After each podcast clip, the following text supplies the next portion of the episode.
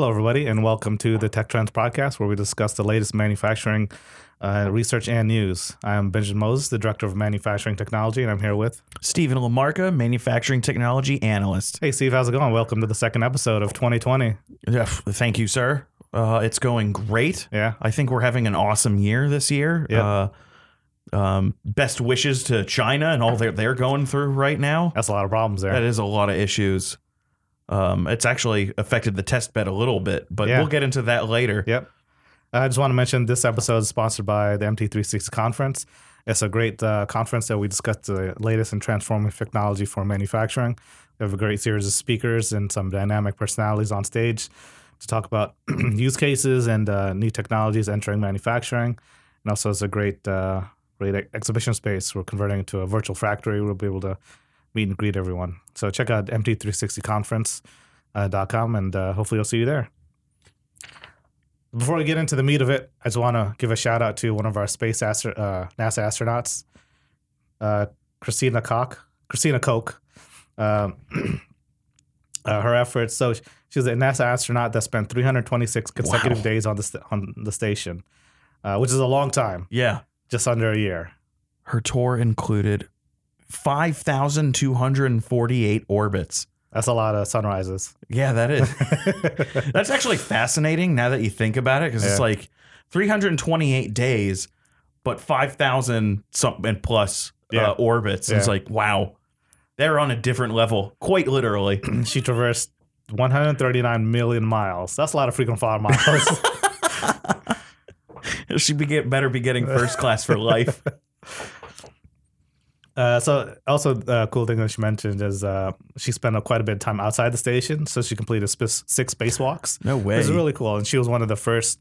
She is the first that did an all-female spacewalk with the group of other astronauts up there, so that was really fascinating. That is awesome. So I just want to give a shout-out to her that her efforts, that the article mentions her contributions will be used for long-duration spaceflight to the moon. Of course, I think that's the next thing to start for NASA to look into. Yeah. But also everyone's looking at Mars. So really, really long space travel. So yeah. And also, I mean, along the way, they're looking at manufacturing in space. Manufacturing in space. It's just about to say that. Like, why focus on the planets then? Like, you know, we pretty much got the space station up there. Yeah, that's right. Why not make a test bed on the ISS, you know? I think there is. I think they have plastic 3D printer already up there. Oh, wow. And I remember about 3 or 4 years ago, people were talking about 3D printing on the surface of Mars.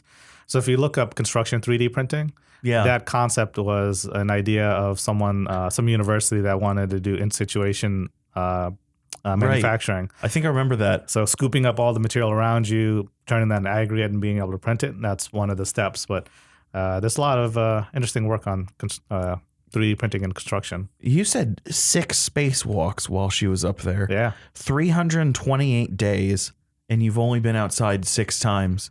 See, can you imagine that the clothes you're wearing protects you from utter death? Absolutely. Yeah, I mean, well, when you mention it like that, it's like, wow, I can't believe she went outside six times. Yeah.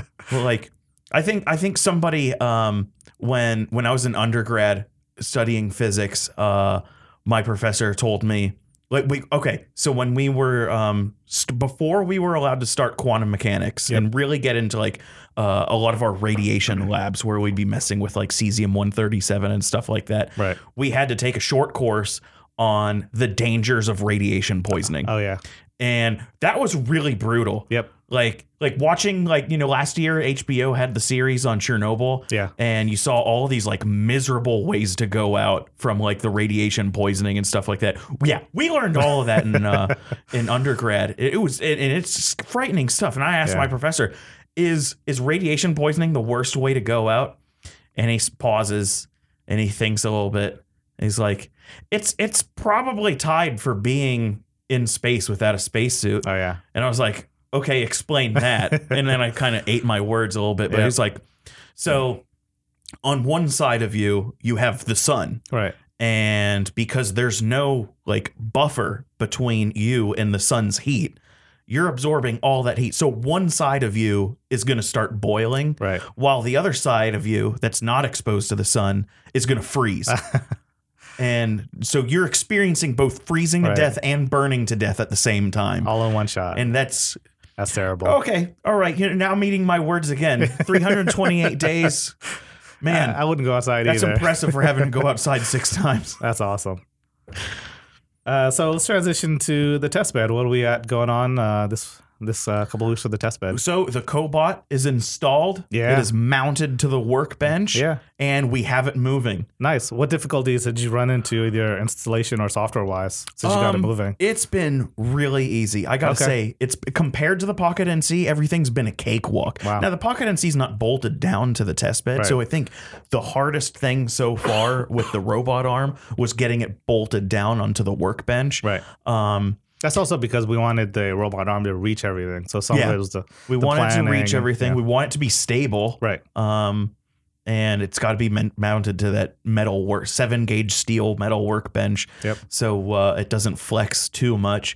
There's a little bit of play when you're at the outer limits of its reach. Sure. But it's been a cakewalk in terms of, you know, the Pocket NC really is a industrial piece of manufacturing technology. Right. There's no getting started guide. There's no hand holding. I mean, yeah, they have it on the Pocket NC website. Sure. That is a serious piece of kit. Right. As for this cobot has been, I can't emphasize it's been a cakewalk.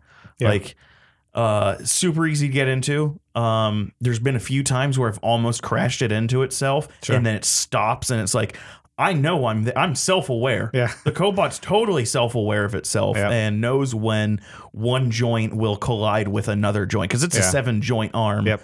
And it's just been incredible. Now it doesn't know where other stuff is. Sure. And you can, if you've got the CAD models, which we do, right? You can put that in. This cobot actually does have a digital twin. Okay. So while you're operating the arm, you can look on your computer screen and watch the arm move. That's cool. And another cool thing is when it's about to crash, a big warning pops up on the computer screen and it says, "This is about to crash. Yep. Would you like to simulate a fix or with the digital twin? Yep. Or would you like to just go right back to controlling it and get it out of whatever risky business it's in, whatever tight spot it's in?" Yeah. And I haven't tried the simulation yet just because it's I'm not doing anything super dangerous yet. Right. But yeah. And I think you can add in all of your other 3D models of stuff that you have. So I've got to add that next. Nice. Once I upload the model I have of our test bed, it theoretically should know where everything is. It should know where the bench is, and it should know where the Pocket NC is. That's awesome. Haven't programmed anything else in there yet, but excited to see that. All of that stuff you made me slave over in the past, it might actually be useful. It'll come together. Of course, that stuff's useful, but it might actually be something that we can use on the software for the robot. Yep. So the only major hiccup was. And it's not even a major hiccup. The only thing that, I had to be careful with was measuring and marking all the spots on the workbench to drill the holes, to bolt it down, which was easy. I had Sean and Jesse from IT help with that. And when it came to actually bolting it down, I was on the underside of the table threading the nuts onto the bolts with the lock washers and whatnot. And because we had just drilled that steel table, there was a lot of burrs and pretty sharp little metal chips on the underside of the table. So I had to be careful, wear eye protection, wear gloves to not cut my hands up trying to thread this stuff. Yep. Just trying to bolt it down. But and that's been the most dangerous, the hardest part of the robot so far. Yeah. Other than that, it's really been a breath of fresh air. And we still are waiting on the gripper. So earlier, before we even got into our banter, I mentioned China, and they're going through the whole coronavirus thing, and I hope that stuff gets cleared up quickly, but probably not quickly, but it will hopefully it gets cleared up soon enough. Right. Reached out to Zoe, who's been my primary point of contact at U Factory. This is the nice lady that I was pestering for 14 months straight on where the hell is my robot. Right. But, I checked in with her. I was like, I hope everything's all right. Wanted to let you know The robot's awesome. Yeah. Thank you guys for making such a killer product. We're doing, this is some of the things we're doing with it. And then, you know, just updating her, hoping she's doing, her and her team are doing well. Right. And then also like, where's my gripper?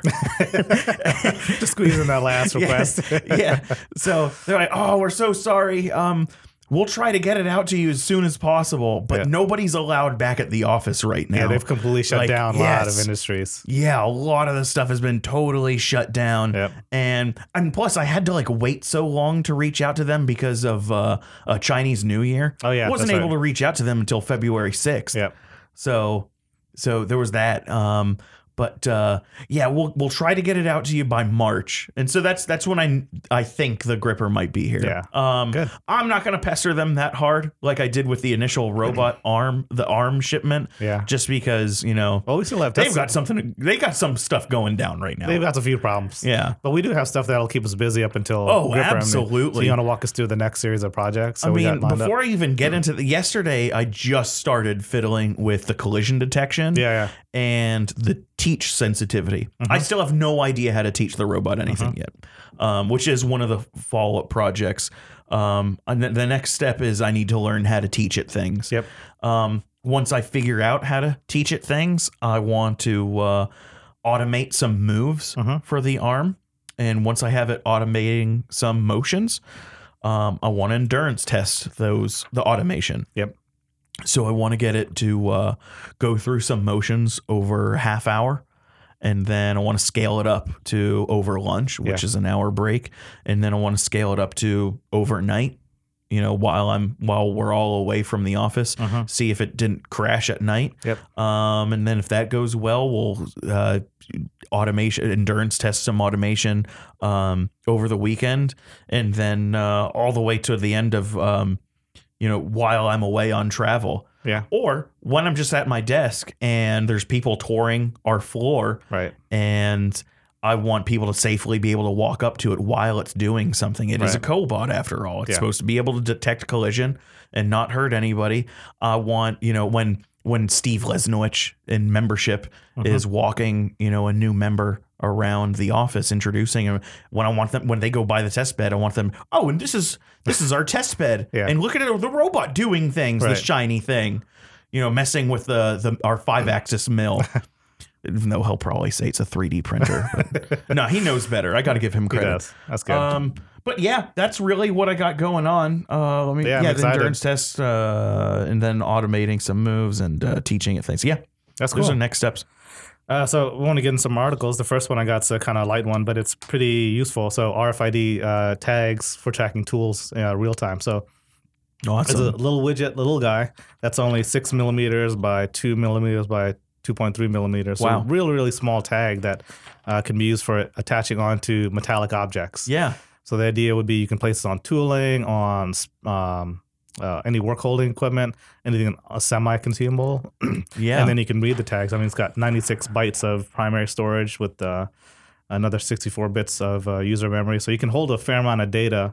And I'm not sure the distance that you need to be able to read from this, but it uses ultra high frequency band range. Wow. So you should be able to read it pretty far. So, and 6 millimeters by 2 millimeters by something that's else, nothing. Whatever you say, that is nothing. Yeah. I mean, even with the Pocket NC, with that work envelope and how small some of the parts are on that, that would fit on the vise. Yeah, absolutely. That would fit in the little tool holders. Yeah. Everything could be marked or RFID tagged with that. One of the use cases I've seen recently is the automation of checking parts in and out of your tooling crib.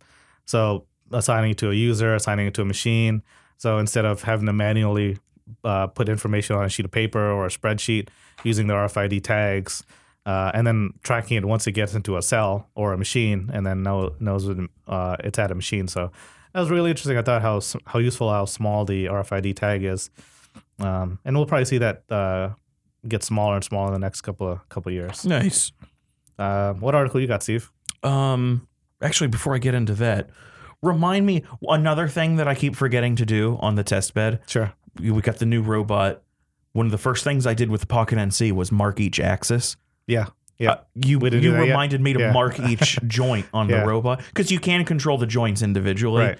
I got to get the label maker from IT and mark the joints. I keep forgetting to do that. I got to stop putting that off. It'll be so much easier. After we did it on the Pocket NC, it became a way of life. It's so much easier trying to manually move the machine with the label. It really is. But okay, the article that I have is, I'm going off the rails here from what I typically pull an article from Tech Trends that I find really interesting.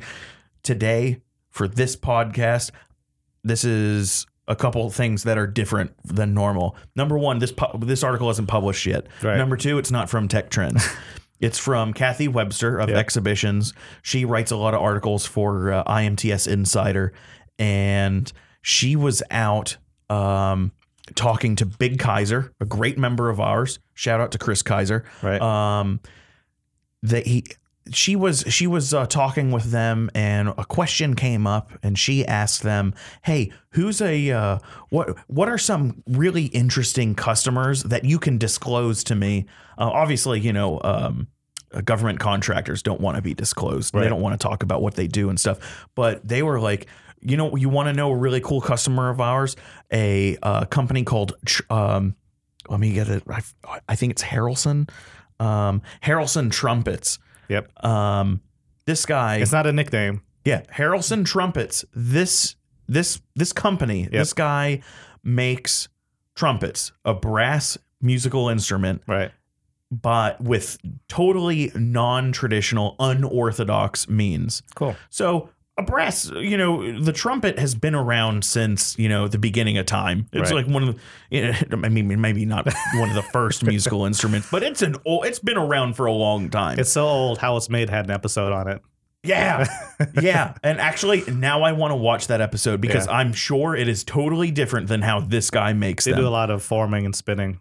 Yeah. I would think, maybe the most advanced they get is like mandrel bent tubing. Right. But, they didn't have mandrels bending brass tube back in the day when the trumpet was invented. I have no idea how they were made in the old timey days, but this guy is using a lot of CNC machines, CNC lathes and CNC mills, and even a metal 3D printer here and there. Yep. And he's just trying to, I know, he said something like, I know I can make a better trumpet using modern technology. That's cool. and science. And it's just so wild because I'm thinking, I did that. I mean, I didn't do that exactly, but I milled brass. Right. People told me I couldn't mill brass, and I figured it out eventually. Yeah. And this guy's doing that. He's milling brass. And he said, Big Kaiser said he's bought, a handful of spindles from them, a 20,000 RPM spindle and two 50,000 RPM air spindles. Right. And I was like, that's exactly what you need. The Pocket NC spindle tops out at 10,000 RPM, and it's simply not fast enough to cut brass. Yep. You really need to be moving to cut brass. It's a soft metal, but you really need to be chunking through it to cut it cleanly. And, high RPM, high torque. So it was just really cool hearing all that, being able to relate to it. That's cool. And I want to be able to talk to him and see the company. Hopefully we can set up a shop tour somehow. Yeah, that'd be awesome. See that factory. It's just really and I really like it when there is a traditional product out there, something that's been around forever, but somebody tries to make it differently. Sure. I'm sorry. Reinventing the wheel is cool to me. Like when people, I hate it when like engineering students, real engineers don't say this. Engineering students say something like, "Oh, you don't want to reinvent the wheel." It's like, you absolutely want to reinvent the wheel. Sure. Wheels are terribly inefficient in terms of aerodynamics. The wheel's the worst thing ever. Like we need something different than a wheel. Well, I'm getting out of hand, but like Rolex. Rolex became such a huge company because they took traditional watchmaking and were like, yeah, we're not going to do that anymore. Right. Our high-end Swiss timepieces, mechanical watches, are made on a fully automated assembly line. Yeah. They don't see hairspring setters or people that do black or white polishing. Right. It's all done by robots and machines, man. And that's what this guy's trying to do. Yeah. And I think it's awesome. He could be the Rolex of trumpets. And it is, I do like the mixed factories where you have combinations of manufacturing processes. Mm-hmm. So not just a company that does subtractive. So they don't have just lines and lines of mills. They've got some forming. They've got some assembly. Yes. So seeing all-encompassing manufacturing facilities is kind of a rare thing nowadays, and it's really cool to see. Yeah, a lot of shops like specialize, right? Yeah, exactly. So that's awesome. That's really cool. Hopefully, Kathy will give us some contact info. The next article I want to get into is additive manufacturing, so further acceptance. So we've got an article from 3dprint.com, and they talk about how Honeywell is working with Velo 3D. They purchased a bunch of Sapphire 3D printers to specifically attack the aerospace market. So they were making parts that can be someday used in airplanes. And a quote from Dr. Soren Weiner, we intend to qualify this equipment through repeatability testing in our production environment, including build and post-processing to generate an acceptable set of material property data and qualification of flight hardware. I think that's one thing that's not talked about quite a bit in overall acceptance is the material property data. Mm-hmm. When I was designing parts a bunch of years ago, all the mathematical information or material characterization of material was from, mill handbooks and data that's been tested for a long time. So not only do they do yield and ultimate testing of several pieces, so you have a good lot size, but they also do fatigue testing. They do stress creep testing. They do testing at temperature. So you don't have to guess on what those properties are. They've done that testing for you. Wow. And it's good to see that they're taking a very similar approach on additive. Well, of course, it's going to take time. It increases your confidence. And that's the biggest thing that they talk about in the material handbooks is what's your confidence interval. So now they're able to boost that, then being able to predict what they perceive the performance will be super valuable to them. So when you say like material handbooks, do you mean like the machinist's handbook? No. This even is more high speed than that. No, this is book. These are books that characterize just materials. Okay. So if you look at Inconel 625 properties, there's 200 some pages on its fatigue strength at temperature, at room temperature, at elevated. Just Inconel 625. Yeah. And then it gives some characteristics on machinability, formability, some narrative on that. But then it gives charts and graphs of all these different properties at different temperatures, different situations. That's cool. It was a mill handbook that got converted to a different publishing company now. So, I thought that was really interesting that Honeywell, of course, they're a big conglomerate, so they not only have their engines, but also a part supplier. So attacking it from bottom up from that perspective, I think it's really useful for the aerospace market. So it's really cool. I find it interesting. Like, we hear about big companies like Honeywell a lot. Mm-hmm. And of course, like Siemens with their medical equipment and their machine tool controllers. But for like the average person, when you think Honeywell, it's like, oh man, that's like the cheapest window fan you can get at Walmart, or you have a Nest automated thermostat, like Amazon or Google thermostat or whatever. I've got a Honeywell, the little dial thing, that's a Honeywell, the little 5-day programmable just thermostat. On the wall over there. We've got we've all around our office building. We have Siemens thermostats, and I wonder how they feel about Nest coming in. It's like, who's this? you don't make military equipment. That's a weird thing about these large multi-billion-dollar conglomerates. They do such a variety of products, right? Like GE. GE has power generation turbine engines, right? Right. But at the same time, they also make the little tray that I put underneath my washing machine. Right. So if it's Christmas lights. I guess that's neat. They make washing machines and a little tray to protect the floor from getting wet. Yeah. It's weird. At least it's nice to know that, a company like Honeywell is actually still a big company doing stuff. And because every now and then you see like a cheap TV that says RCA. That's not RCA. Oh, yeah. Somebody bought that brand name, but, Honeywell keeps it real. Honeywell keeping it real. The last article I want to talk about is from Inside Big Data. Not the best website, but it's fine. It talks about busting 5 common myths business leaders get wrong about AI. The first one is AI will take over jobs. That's not true.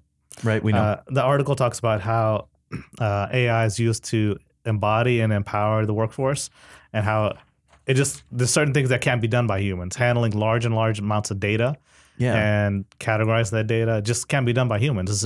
It'll take years and years and years to process a quarter of that data. So rather than saying it's going to replace humans and actually reemphasize the value of humans.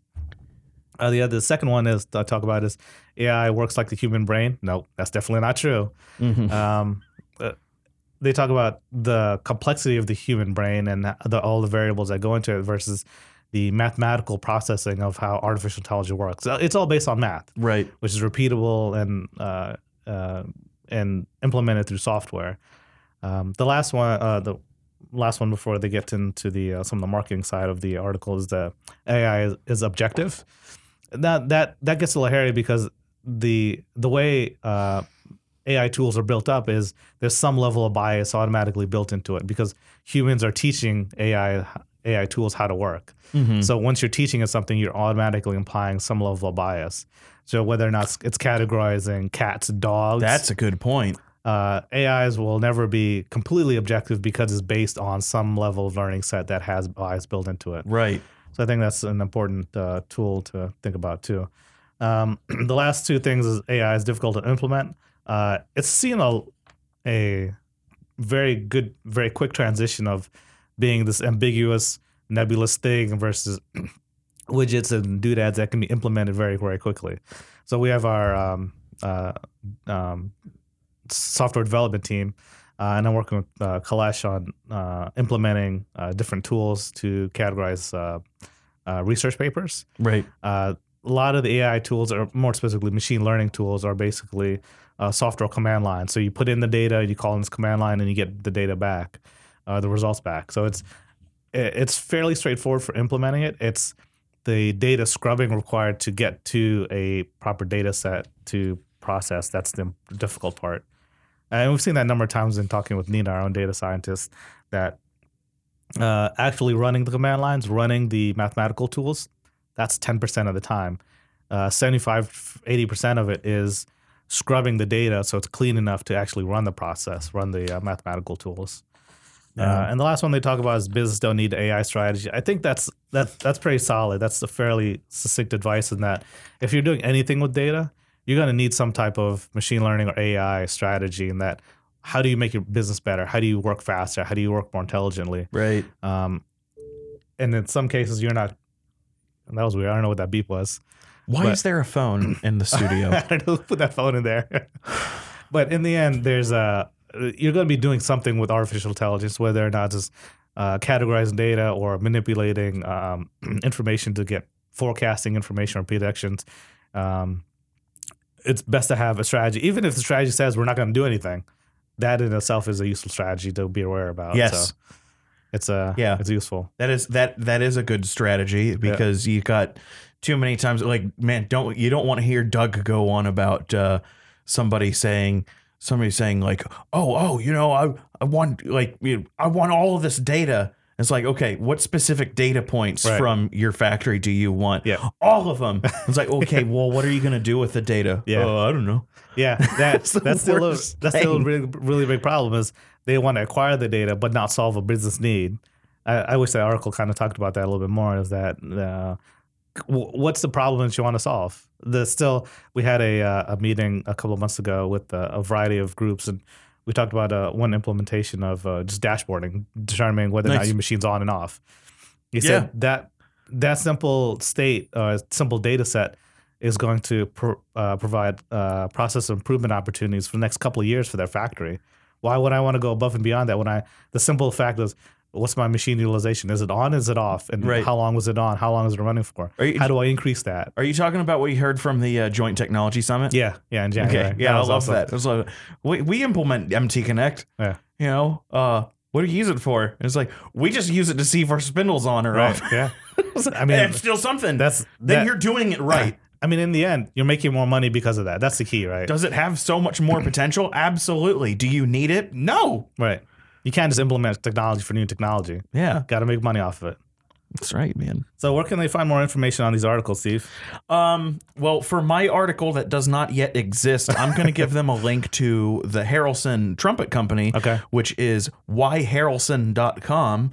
And in the meantime, if you want to check out other awesome articles written by our Kathy Webster over in exhibitions, check out imtsinsider.org. .com. We'll put a link. And then you can check out my test bed at, you can Google Adventures of an Amateur Machinist, or you can go to swarfysteve, all one word, .blogspot.com. And you can find me on LinkedIn for my latest news. Nice. I think that's it, Steve. Clutch move, Ben. Bye, everybody. Bye.